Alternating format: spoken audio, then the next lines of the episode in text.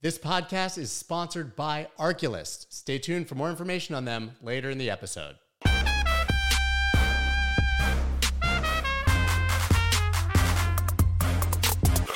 What's up, everybody? I'm Scott Melker, and this is the Wolf of All Streets podcast, where two times every week I talk to your favorite personalities from the worlds of Bitcoin, finance, music, trading, art, sports, politics, basically anyone with a good story to tell. I think a lot of people who are interested in cryptocurrencies don't understand the power that it could have on our future. I think people have a problem with exponential thinking and understanding how crypto, alongside AI and technology, are likely going to drive the narrative and what the entire world looks like moving forward. Well, today I have a guest who is that kind of thinker and can probably tell us what we can look forward to in the future. Dan Jeffries, is an author, futurist, systems architect, public speaker, and pro blogger. He's the number one writer on Hacker Noon. So I'm very, very interested in hearing his vision for the future. Dan, thank you so much for joining. Thanks for having me on, Scott. Appreciate it. So, Dan, are we living in a simulation? of course. There was just a story in Wired that was called, Of course, we're living in a simulation. I mean, look at, at quantum physics, right? It's like the idea that you don't know, like, which of the uh, you know the the the prover the proved are exactly the same thing right? We can't tell the difference between everything that looks like hard space is really just a bunch of you know empty space in between things right? It all is like an illusion. You go back to the buddhists they thought the same things about 2000 years before quantum physics came around. So i don't know it seems pretty likely that we're living in a simulation to me. But who are our ai overlords?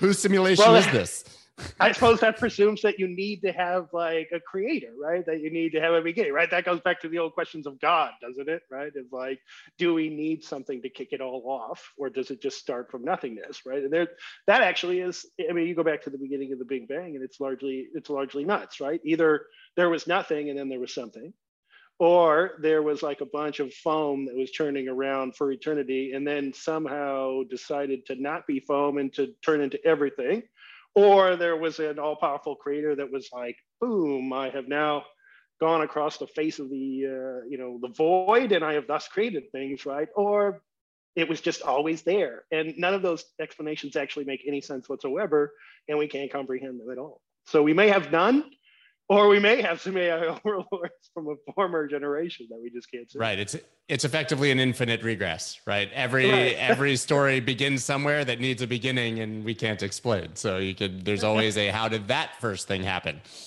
That's right. It's turtles all the way down, right? That's the yeah. way that it works. So really fascinating. Okay, so let's assume that this is real life and we have to actually deal with it and contemplate it, right? Yeah. Why is cryptocurrency important? Why is it such a earth shattering invention and what does that mean for us?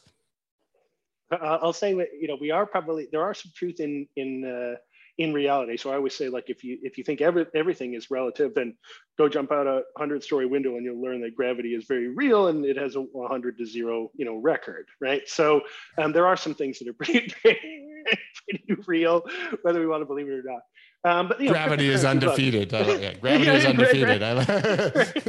undefeated, right? You know, like it's like the old monk, right? Who said, uh, you know, the young monk comes to him and says, "Look, I, you know, I'm really, really sad. I learned in my class, you know, that you can take any side of an argument. It absolutely doesn't matter. You can make an equal case for either side."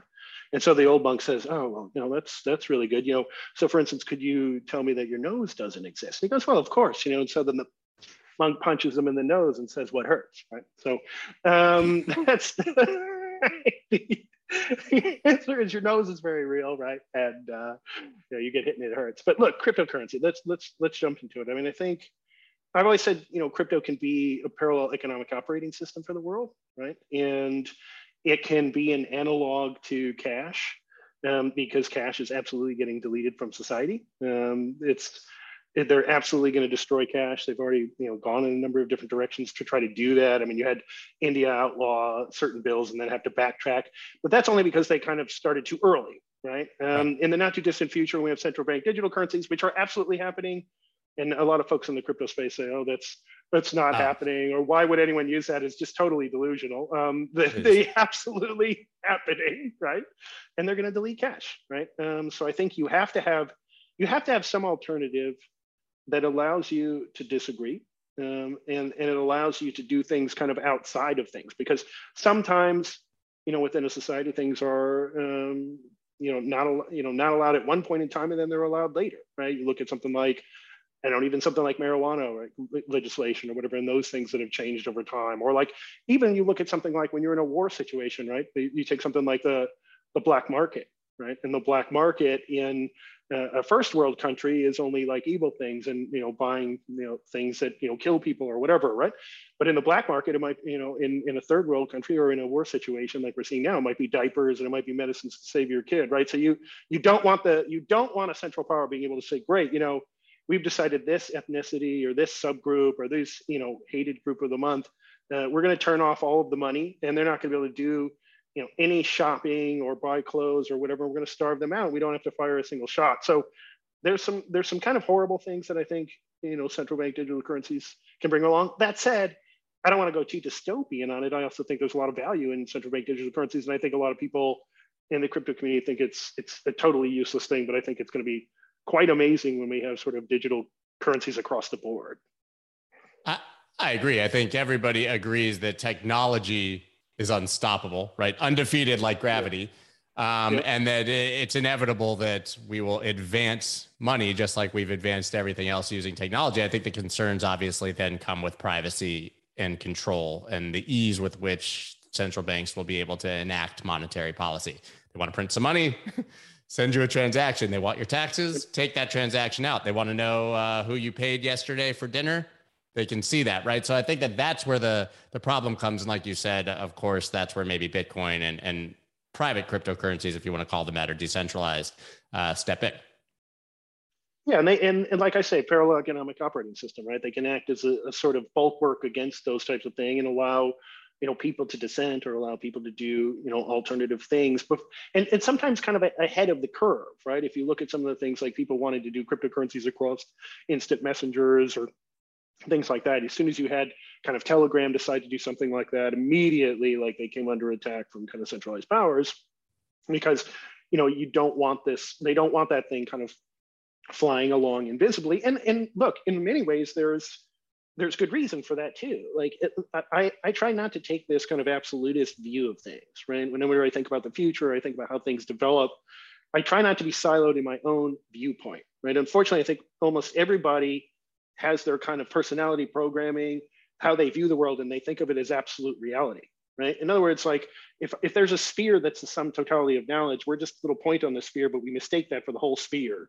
And what I try to do is kind of step out and see these other points, right? So I try not to see it just from like you know, libertarian or conservative or far right or far left. You know, I try to look at like how these things develop over time. And and I think that, you know, there are good reasons to want to control the, you know, the monetary supply. I mean, we look at the sanctions right now on you know, on Russia, and it's like basically fighting an economic war uh, against something that you know the vast majority of the world is sort of lined up against, um, and and that saves us potentially, so far at least, maybe by the time this airs, that's not true, from a shooting war, right? Um, which you know is going to be deliver a tremendous amount of destruction, right? And so being able to enact these kinds of like controls are sometimes sometimes useful, and you don't want people you know, using it for human trafficking and things like that. So there's this there's this balance that I hope develops in the technology. In other words, as we just look at the technology now, it's just like, okay, we've created digital money with no central printer. That's great. But I'd love to see sort of decentralized consensus mechanisms that allow like, okay, a two-third majority vote allows me to unlock a universal key and decrypt this message, right? Or, or you know, there are 20 stakeholders around the world that have like a, you know, a super node and get to you know, agree to a supermajority, get this change in policy. These kinds of things I think would be actually fantastic, right? And I think we're just kind of way behind on doing these things. We haven't been able to kind of get there yet. That sounds like DAO-driven government. Yeah, I mean DAO-driven government. Although, like you know, I've done a lot of thinking on, on DAOs in and of themselves, and I think there's probably an interim step uh, there's probably a hybrid of kind of a government or a corporation in a DAO.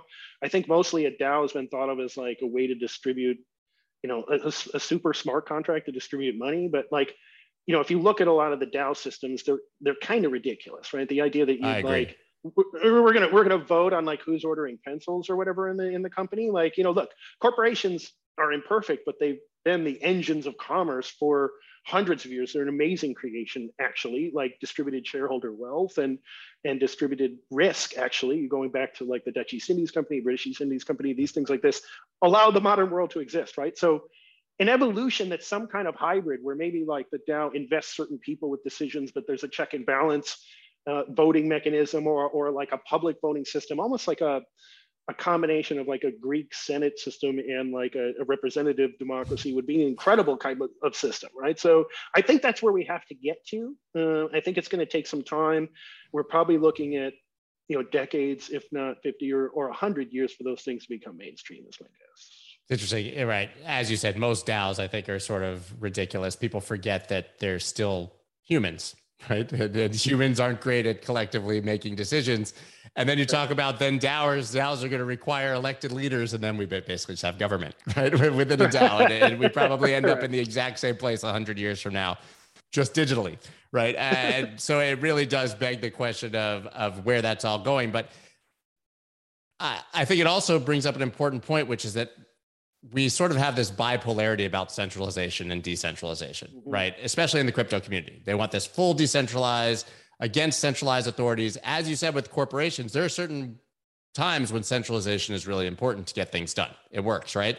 So I think we need to realize that there's this entire sliding scale between centralization and decentralization, and just moving generally in the direction of decentralization maybe is enough without everything being fully decentralized. Yeah, look, in, in, in every type of system, I always look at things in, in, as an abstract pattern, right? And and when you think about each system has strengths and weaknesses. Centralization has great strengths and it has great weaknesses, and decentralization has has the same strengths and weaknesses. So if you think about, for instance, the you know the South in the Civil War was a very decentralized army, right, versus the North, which was a very centralized army.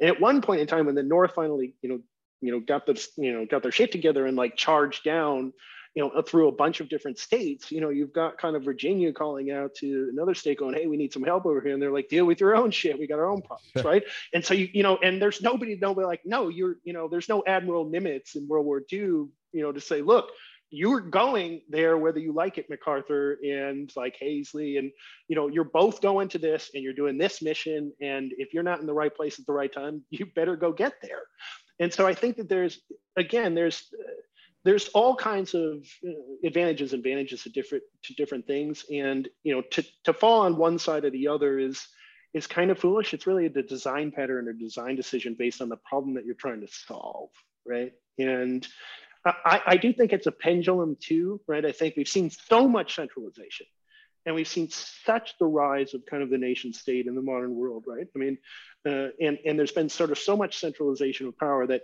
it is natural for, for when something gets too extreme to kind of swing to another direction and to, to want to see kind of this decentralization movement. And there's going to be some value in, in having that around in society as well, both from a communication standpoint and from a, you know, a currency standpoint and from an information distribute, you know, distribution standpoint. There's a number of different ways that it's useful.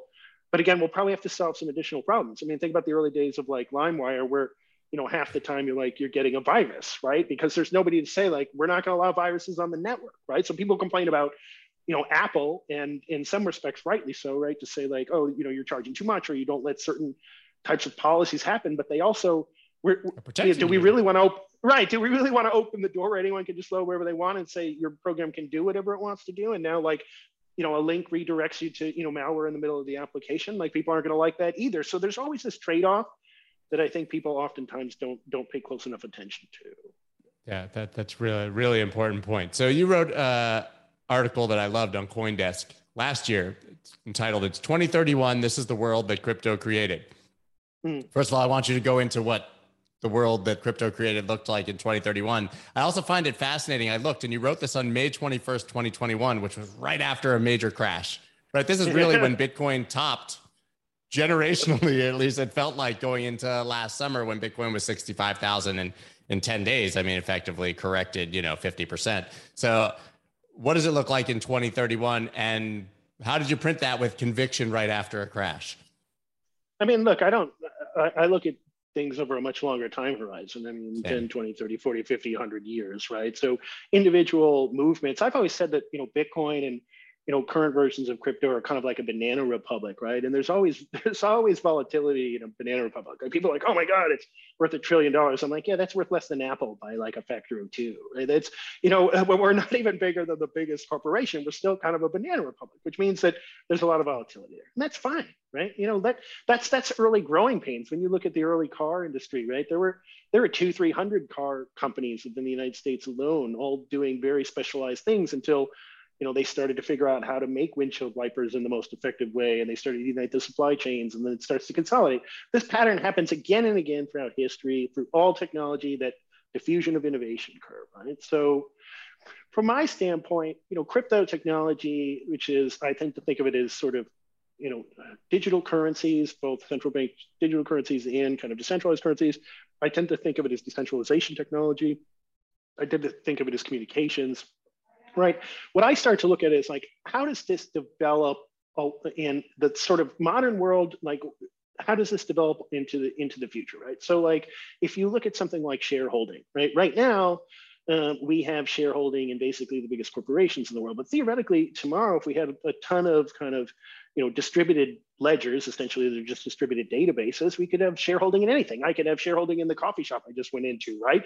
And uh, and I might decide that I want to own a tiny little bit of that and get some kind of you know dividend over the course of time. If you think about property ownership, uh, both from a standpoint of owning like uh, right now, the, the only kind of deeds for any sort of property ownership are generally for gigantic, you know, purchases like a house or even house. a car. And it's generally at the at the state level. But imagine you've got sort of decentralized property across the board. Now, my bike or whatever has a deed to it. Now, at some level, that's kind of control, right? Because they can kind of know who owns everything. But at the same time, when my bike gets stolen, you know, the the, the cops are going to know who's you know whose bike it is and like when they pick it up off of you know getting dumped somewhere on the street right then suddenly then it can come back to me right um, and and i can see sort of a distributed ledger for a million things right Uh, uh, even from a kind of generational understanding of like who owns what. So you look at something like the revolution in China, right? Where like the communists came in and essentially just said, well, just we, now the government owns all this property, we're destroying every deed. And you had these deeds that were kind of went back, you know, hundreds of years or whatever, right? I look at that even as a sort of transient thing, right? Whether that's two or 300 years. So if you had a property ledger that sort of survived that kind of thing, then there's a point in time when if that, you know, you know, that uh, regime is gone, right?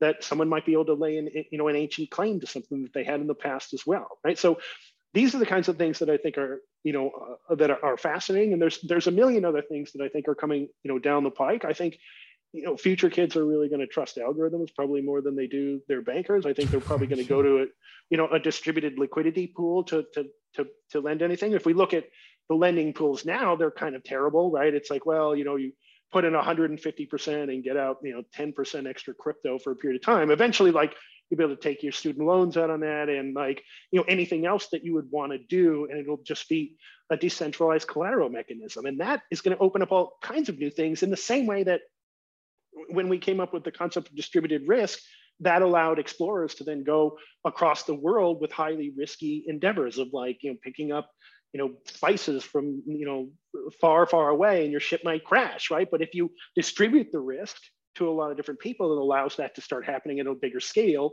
And the same thing starts to happen when you can kind of decentralize liquidity and investment. Maybe now, you know, microloans across the board become essentially like something that's super possible. And it's not just for a third world country, but you know, for even even first world countries. And you look at the differences that that's made there, right? Like, you know, a woman's able to like get enough money to start a chicken farm and levels up the entire you know economic prosperity of her of of her village all of a sudden these things make a massive difference. And i think right now you'd never get a loan for that other than from charity right? And you certainly wouldn't get it from from a bank. But if we had these sort of mass you know pools i think you'd have a, a very different scenario. So i think there's just i think there's amazing things coming down. And whenever i gaze into the future i always see I always see so many things that are exciting, and then I try to look at both the, the light and the dark side of it, and kind of everything in between. Yeah, do the I mean, do the competitive legacy systems die for all of that to happen? I mean, do, do we get to a point where it's so easy to get a loan, obviously, from some sort of decentralized liquidity pool? Then why would a bank even really need to exist in the first place?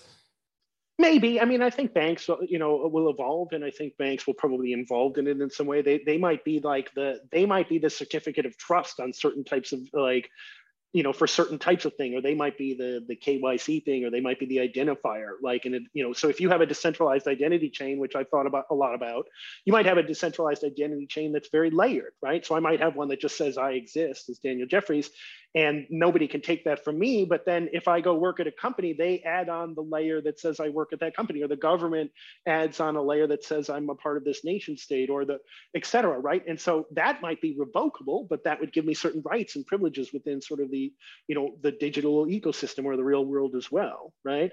Um, so i think they might be the guarantees of, of certain types of, of identity or just like hey this is a trusted channel and we're going to do some filtering on like you know on the scams that happen within here or we're going to punish you know bad actors in some way with the with this particular protocol.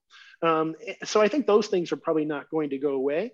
Sometimes when you look at technology the the older version disappears right? I mean there's not there's there's not a lot of horses running around on the streets anymore except like you know, maybe in, in New York Central Park, uh, you know, as a, as a romantic getaway or something, right? But there was, a, you know, so eventually there's a technology that will displace an old technology, but most of the time you see things sort of evolve, right? If we look at kind of Kodak dying in terms of analog film after 100 plus years, yeah, well, fil- you know, film and, t- and cameras didn't die, right? It just evolved into the thing where we got so small we could put it on a chip, and we put it into this amazing new device that now you know that everybody has in their pocket they can now take a billion pictures store them and upload them instantly you know across the world and share them with friends right? And so the technology evolved into something else and there's still you know digital digital film companies they're just making the chips behind it or they're making the software behind it now. Maybe they're not as big as uh, you know as kodak but they're but they certainly have like power within that and they evolved into something else. Yeah it sounds like you describe banks almost like oracles in crypto now right? Verifying yeah. the data, which which actually makes a ton of sense. And, and, you talk about obviously the horse and carriage effectively being replaced by the car, but to your point, we're still driving cars, right? A hundred years right. later, the, we're we're not living in the Jetsons, we're not flying around. It's just the evolution of the car, but we're still driving cars.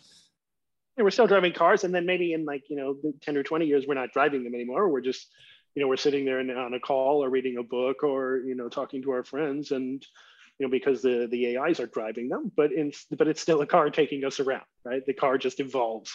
And I think it's the same way with most technologies. It's very rare that you get a technology that kind of completely re- replaces an, an old technology. Obviously, the gun comes along and replaces the sword.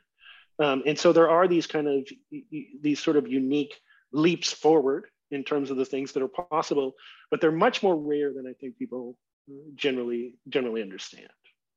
I agree. So we live in this future. I always joke my, you know, my daughter's seven, my son is two. I always joke with them that they'll never drive a car. Sort of to your point, right? They'll just probably never have to learn to drive a car. The car will drive them. It'll do a better job than a, a teenager staring at their phone. But this frees up endless time for people, right? You're sitting in your car and you no longer have to drive. Uh, technology is doing our jobs. We have so much more time because of technology. What do individuals going to do with all of this free time in the future that technology is opening up? We all believe and know that cryptocurrencies are the future, but it's still very scary to be your own bank and have to secure your assets. Most of the traditional hardware wallets are hard to use, they're clunky, and people lose their private keys. It's not really that efficient. And that's where the Arculus key card comes in. I absolutely love this thing. I've transitioned largely to using it for most of my assets. It's literally just a card that you tap right on your mobile device. You can send, receive, swap, buy, and sell crypto with that simple action. It's literally amazing. There's no cords, there's no charging, there's no Bluetooth. The only person that has access to your crypto is you. You guys have got to try it. And guess what? You can buy it right on Amazon. Go buy your Arculus on Amazon now. I mean, the question is whether it ever frees it up, or do we find something to like fill the, you know, fill that void, right? I mean, water tends to like go fill an area that's kind of opened up, right? So if you look at all the advertisements from the 1950s of the labor-saving devices, of the, you know, the washing machine and the dishwasher and all these things, like, you know, suddenly what are you know people going to do with all that time. Well they're probably work a ton more than than than they did. So it's hard it's hard to say. I mean i feel like we we'd have to evolve to some sort of star trek level thing of like post scarcity you know which i'm semi-skeptical of in the, in the, in, in the near future um, for people to really just be like great there's a the whole legion of poets and philosophers who do whatever they want and are able to focus on that. That said um, i'm always for technology that allows more people to um, step out of their kind of day-to-day subsistence living um, and that allows more people to express the full potential of their humanity. I, I can't imagine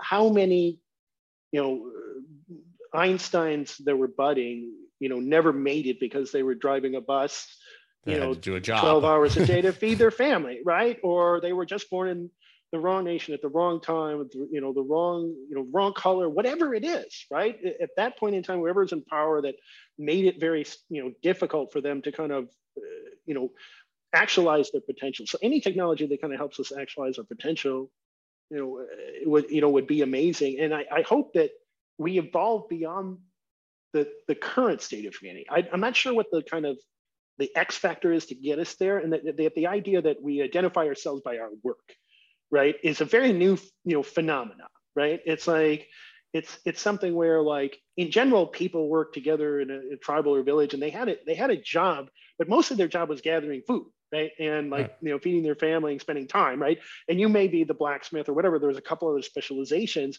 Most people didn't define themselves by that. And then there was increased specialization, which led to a bunch of wonderful things. But increasingly at this point, I mean, the first thing you say to party is, you know, what do you do after you ask what their name is, right? And so there is there is a possibility that we evolve to a point where there we have a lot more free time. You know, maybe maybe we get to some kind of like culture level um, you know thing where the machines are running the vast majority of it right? And Iain Banks kind of thing. And and the vast majority of us can do ever what we want. I think we're a ways away from that kind of thing. Me too. Um, but well like you said the, the free time the free time has to be socially acceptable right and right. so it's sort of what you said if we still have the same mentality that you should be filling your time with work and that's your identity all you're going to do is work a hell of a lot more in that quote unquote free time Right. Assuming that you have a job and the AI and the robots uh, technology haven't taken it from you in the first place. Right. I mean, don't uh, aren't we living in a world that's naturally naturally in that manner somewhat deflationary? Right. I mean, technology advances, things become cheaper. Uh, people don't have to work as much. Now, that's not what's happening right now. Obviously, prices are going up, but the natural state of things would be that you know you bought a TV ten years ago and it was three thousand dollars. The same TV is three hundred dollars now with more technology right? And so things advance, they get cheaper. People should theoretically have to work less to pay for those things. And then you should have a renaissance of all these Einsteins appearing who otherwise would have been doing menial jobs. Yeah, and I think that would be wonderful. And, and, and I, I just, the more we can actualize individual human potential, the better. And I think I, I never worry about the, I mean, I have an artificial intelligence foundation, the AI Infrastructure Alliance. And so I spend a lot of time in that, that world as well, as you might imagine. And I, I don't worry about you know, I don't worry, I don't worry about st- stupid nonsense like super intelligence and this kind of crap that you know Bostrom talks about. I think it's just it's all based on insanity. Skynet. Like you know, they, yeah, like Skynet, right? Terminator. It's like it's it, you know, it's like yeah, like the there's like a thing in the Bostrom book where it's like the, the paperclip theory, where like uh, you know, an AI is designed to, you know, super intelligence is designed to create a you know pa- paperclip factory that's more efficient, and eventually figures out how to turn the whole universe into paperclips. And and people will like give this to me as if this is like a serious freaking argument. And I'm like, this is ridiculous. Like, first of all, like if it's a super intelligence, like it's just going to designate the job to something, some other lesser, you know, AI intelligence. And second of all, if it thinks that you know changing the whole universe into paper clips, that's super psychotic. That's not super intelligent. So I'm actually hoping it's going to be a lot better than that. But I, look, I don't worry about them taking over, and I don't worry about them destroying all the jobs. I, I've always looked at the jobs as an evolution. Like you didn't, you know, hunt the water buffalo and tan leather, you know, to make your own clothes today, right? And like you're you're perfectly fine. Unfortunately, those jobs have disappeared, um, but you're just fine, right? And I think in the short term, like jobs disappearing create, you know, create challenges, right? Especially when you have groups that um, have done the same thing their entire life, right? An individual pain, right? Where they where they can't be trained to do something else, or they can't evolve, or they're they're not the type of you know person that's able to do those things but that's real pain society has to learn to deal with those types of things it's very important and should not be trivialized in any way at the same time jobs do continue to evolve and, and when i look at artificial intelligence right now and sort of narrow artificial intelligence i tend to look at it as like uh, more of a centaur system right it's, it's a hybrid right in other words we're working with the ai to do certain things and it, it kind of enhances our ability to do it if i'm a material science designer or I'm looking to do drug discovery, I want the AI to go find 50,000 drug candidates that I didn't figure out. And then I want to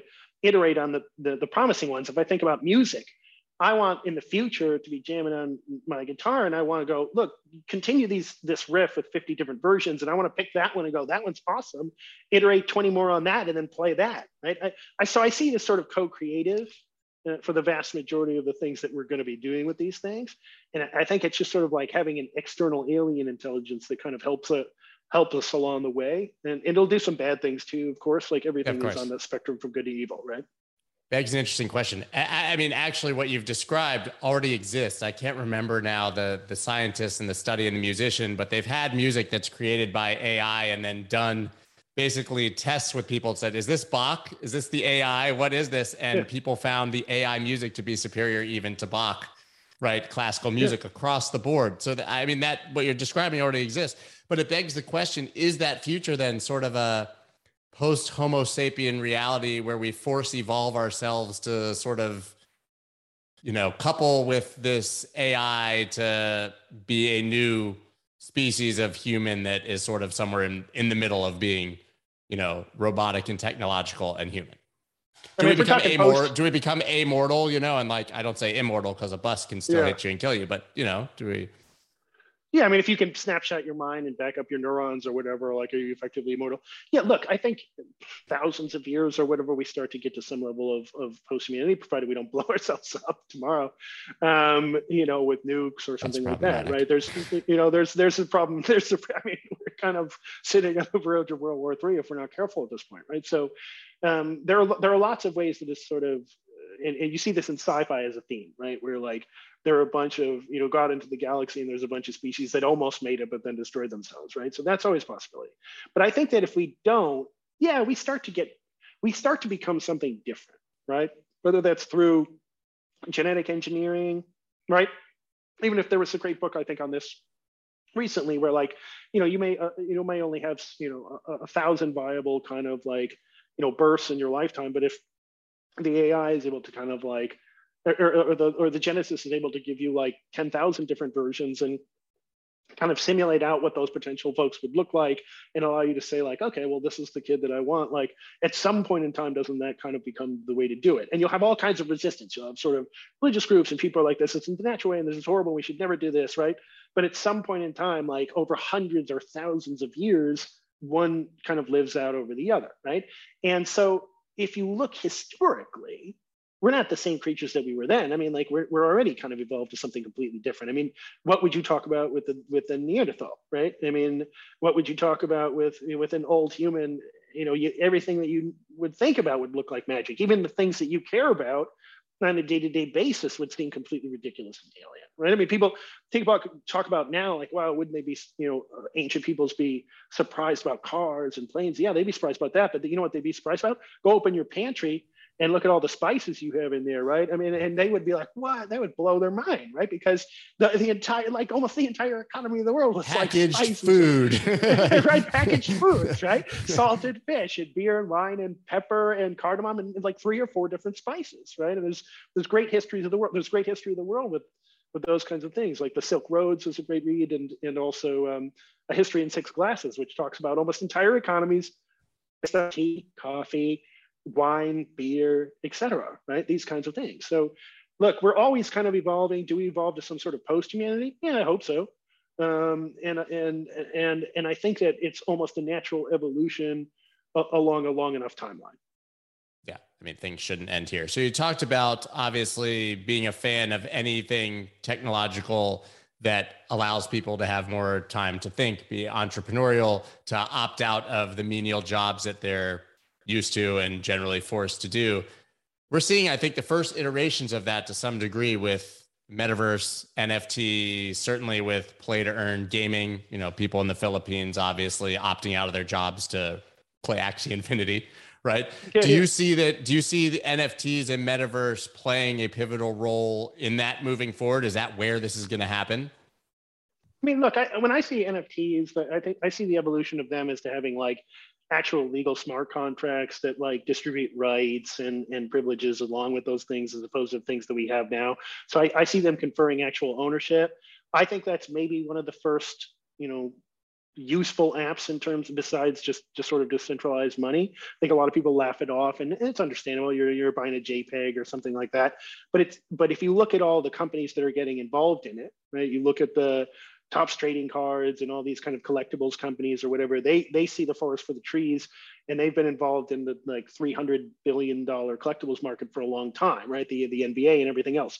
So i naturally see that you know kind of evolving and yeah people are going to make their money off digital collectibles. People are going to do all kinds of things.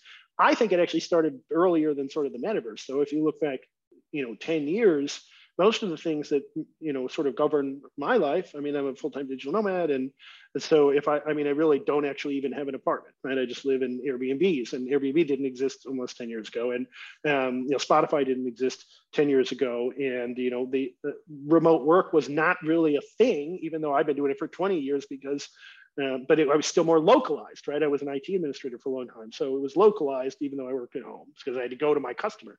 But as the cloud came around and Zoom has come around in the last 10 years, you know, I, I can live anywhere in the world and, and, and I do, I, you know, I move around from place to place. So I think these things have like already started to happen. It's still for a very small number of folks. Let's just be honest about it. Right. And not everyone is going to certainly, you know, want that lifestyle. I mean, when I tell people about you know things I do. They're like, oh, that's great. Except like I got this job, or I got these kids, or I've got this thing, and you know I wouldn't be able to just move them all the time, right? So I understand, right? And um, so, but I do think that what's interesting about that is not necessarily the way that that, that I live, um, but the fact that there were these technologies that enabled me to choose something that had never been chosen before, right? I couldn't, I couldn't do this 10 years ago. I couldn't have this interview with you and, you know, work with, with an AI company in, in California while being in Europe and start a foundation that's international and right, listen to music where, wherever I go and, you know, have my, you know, Netflix wherever I go and like, if, you know, get a house wherever I want to go and then call a Lyft or an Uber wherever I am uh, because I don't have a car, right? Um, but so I think we're going to see more of those kinds of things. The metaverse is an interesting one. I feel like that's been, I don't know. I love, I love the concept of the metaverse, and I've loved it ever since sort of Neil you know, Stephenson came up with it. He was one of my favorite sci-fi authors, um, and I feel like it's become super buzzwordy in its current version. Like Web three and metaverse is like around the corner. I don't see it being just around the corner. Um, I feel like there's a whole series of technologies like VR's got to develop a lot better. VR is also kind of weird in reality, right? Like the first time I ever got in VR, I was like, oh, this is amazing. I'm finally having it. And then I was just dizzy and I'm like, oh man, I'm just old. Right? So and, nauseating. man. I got on one of those roller coasters. Yeah. Everyone was like, yeah. do the International Space Station. And three seconds yeah. into it, I was like, oh. yeah, like delete, right? You know, like, so like, I've been like, I, am probably not the audience, but I, I, think augmented reality becomes even more valuable though, right? I mean, eh, eh, you know, we looked at Google Glass and people thought, oh, this is horrible and the privacy thing. But look, when I've got shades, that will like give me a head-ups display of, of useful information as I'm walking down the beach or like, hey, I want to find a restaurant and I kind of blink at it and it shows me five restaurants in Miami and, and shows me a footpath and lighted, you know, steps along the way and how to walk there. That's freaking awesome, right? Or I just meet I someone, agree. I'm like, you know, I, I, don't remember this person's name. And it's like, oh, remember when you met this person five years ago? And that's the name. And their daughter's got a birthday coming up. And you're like, hey, Scott, what's up? Remember when we met? Oh my gosh, I could have used that. I went to dinner yesterday and ran into some guy that said hi to me and I didn't recognize him. I would have killed for that uh, feature at that moment. right. You know, I want those things on my contact lenses or whatever, right? You know, I want, so I think those technologies certainly help us get there. The metaverse potentially, in that, um, although I have, I have difficulty seeing some of the potential of it. Whenever I have difficulty with the technology, I try not to like discount it completely. I think that's always a mistake when you go, you know, when you just can't see all the potential. I think there's knee-jerk reactions in crypto all the time. Well, I don't I don't understand Bitcoin, so it's evil and wrong and stupid, right? Yeah, Whereas, you you you Warren Buffett it. Yeah, great. yeah, you just Warren Buffett it, right? I, it's I don't understand smashy, right? You know, like that's ridiculous and, and dumb. Uh, but I, I can see kind of te- you know telesurgery happening through there, like. But I mean, when I think about like, is it better to have a virtual meeting where everyone's kind of floating around as a holograph or something? I'm like, I guess, but I, I try to get out of meetings now already. Right? It's already set yeah. on Zoom, so why do I want a holograph? So I don't, I just don't know what the hell we're going to do with it yet, and Great. I don't want to dismiss it, but it's just not clear to me what we're actually going to do with it so far. Yeah, Zoom has made it worse. Like everybody wants to look at me when they talk to me now. But yeah, yeah, I'm sorry. Like, what happened to just send sending me a text? Now everybody wants to do a Zoom call. So yeah, maybe not everything is better. And I actually agree with you. My you know, there's sort of this Ready Player One vision of the of the mm-hmm. metaverse, right? Where we just plug in and go live a completely separate life, and we're basically like in a chair with our goggles on, right? I don't see that. I think that we'll have siloed I like real experiences. Life. Yeah, we'll have siloed experiences, like the different games and the different ones yeah. where you'll go in for an hour and you'll play like gaming. And then I think the metaverse is exactly what you described, which is why I think it already exists, as you said. I think it's an augmented reality where it enhances the things that we're already doing on a day to day basis. So maybe you're in your car that's driving itself and you're wearing some sort of wearable, and every sign that you look at, you can click and buy the item or get more information or the sort of the exactly. I mean, I've described exactly how you did. That's what I think the metaverse really will be. Yeah, it's, it's an overlay. It's a meta overlay on reality, right? And it enhances that. I mean, I think, look, there's there's virtual experiences that are amazing, right? And I think that there's everybody loves to go into like an awesome gaming world with like you know i mean elden ring i, I don't have a, a next gen console now because I'm, I'm traveling but you know I, I, watched a bunch on twitch and i was mesmerized by just how cool it looked and you know yeah. the, the, the tremendous creativity you know around that and sure i'd love to put on a strap on a helmet or run around and kill dragons and stuff for a period of time um, but I IRL, you know, in real life is really like sometimes downplayed. And I don't know if we want the kind of really dystopian view of, of Ready Player One, right? Where you're every like everyone's poor and there's no middle class and we're all just you're literally opting out. For. You're opting out yeah. of your real life because it's horrible. That's yeah. not that yeah. doesn't that's yeah, not like, bettering your life. That's running from it right? Uh, yeah every, everyone's an incel you know? Like that's just a terrible that's terrible right? But augmented reality is awesome. I love that concept. I love the idea that it can be an overlay with additional information right at my fingertips. That's right on my eyeballs. If i want it uh, i just think that's that's freaking fantastic. And uh, uh that's where i really wanted to, to see it go and i could see much more potential for that. But i mean it sounds like one way or another, whether it's what we're familiar with or not, blockchain technology will underlie quite a bit of what you envision for the future. Yeah, when I look at blockchain technology, like I tend to abstract it out as kind of like moving up the stack, right? If you look at um, it's it's a distributed database and it's in a decentralization technology and it's a decentralized consensus technology, right? So if I think about kind of monetary policy, it could be distributed over a larger group of people, including groups that are potentially hostile to each other, right? Where they couldn't make decisions. We can make decisions in a small tribal group or in a corporation. But when you get much larger, you know, the democracy it gets messier. That's fine. But then beyond that, kind of groups, you know, that don't agree at all, there's no way for them to come to a consensus. With with blockchain, you can, right? Because you can make it a protocol, and you don't have to agree with the people on the other side. You can come to a consensus. So it's a it's a way of establishing truth uh, or not not the truth philosophically or the real truth or whatever but like a state in time that we are all agreed to of where is all the money or where are the messages at this point? Where do all the jpegs live right? And to me in many ways so that's that's a that's a state machine and it's a trust machine and it's a truth machine right? It's it's saying like this is where all the money exists at this snapshot in time. This is where all the message exists at this snapshot in time. And so i think we could do a lot of cool things with that. If you look at the web like in the early days, we were trying to figure out how to build a gigantic database and a logon system for everybody. And, and now everybody kind of figured out the technology, but you have a stupid password you forget for every every single you know thing. It's but it's a commodity technology. Wouldn't be awesome if there was sort of a unified layer, right, for like identity where you basically just have your identity wallet and you're like, okay, cool. I've granted the rights to like this site and I'm allowed to then you know log on to it and do what I want. And then I've, I've deleted the rights to that site, and they no longer have to spend time building a login system and maintaining it and securing it, right? They can move up the stack, develop cooler tools on top of those types of things. So when I look at kind of like a distributed consensus mechanism, that's for voting, that's for deciding policies, right? Whether that's in dollar or money or voting or, uh, or, you know, or it could be everything from a tribal knitting circle to like a nation state to international uh, types of things. It could be a distributed, uh, you know, database for storing information, right? Um, and it could be a distributed identity chain, right? And a distributed property chain. And those things, once they're kind of just solved at that layer, there's just sort of a universal plugin to it. We kind of move up the stack and solve more interesting problems. And that's always what you do. If you look at something like early days of the internet, we're all trying to figure out how to code HTML you know, in college and it looks crappy and we're all using the, the, the, the stupid guy like shoveling, you know, in, in, in development. And now you, and then all of a sudden you get to a point where Apache comes out and PHP and all of a sudden MySQL. Okay, and now once you have those technology layer, you've moved up, now okay wordpress comes out now wordpress runs you know 700 million sites or whatever and you know crappy designers like me don't need to know a bunch of things i can do a little photoshop i can do a little coding i can do a little design work and grab a template i can put together a page that looks incredible right? And and, um, and um, you know hundreds of millions of other people can do it too. They move up the stack to solve additional problems. Those plugins come in. And that's always the way the technology develops. It's, it's about moving up the stack. You solve a problem that was unsolvable at one level. And then when somebody comes up with the solution, finally everyone goes, oh, of course. But then the hardest part is that initial breakthrough, making the, universe, the first light bulb, right? Yeah, zero but to one. Once it happens, you get a bunch of smart minds that can iterate on it, make it better, smarter, longer lasting, et cetera, boom. And all of a sudden, you, the smarter minds are able to move up the stack and solve more interesting problems.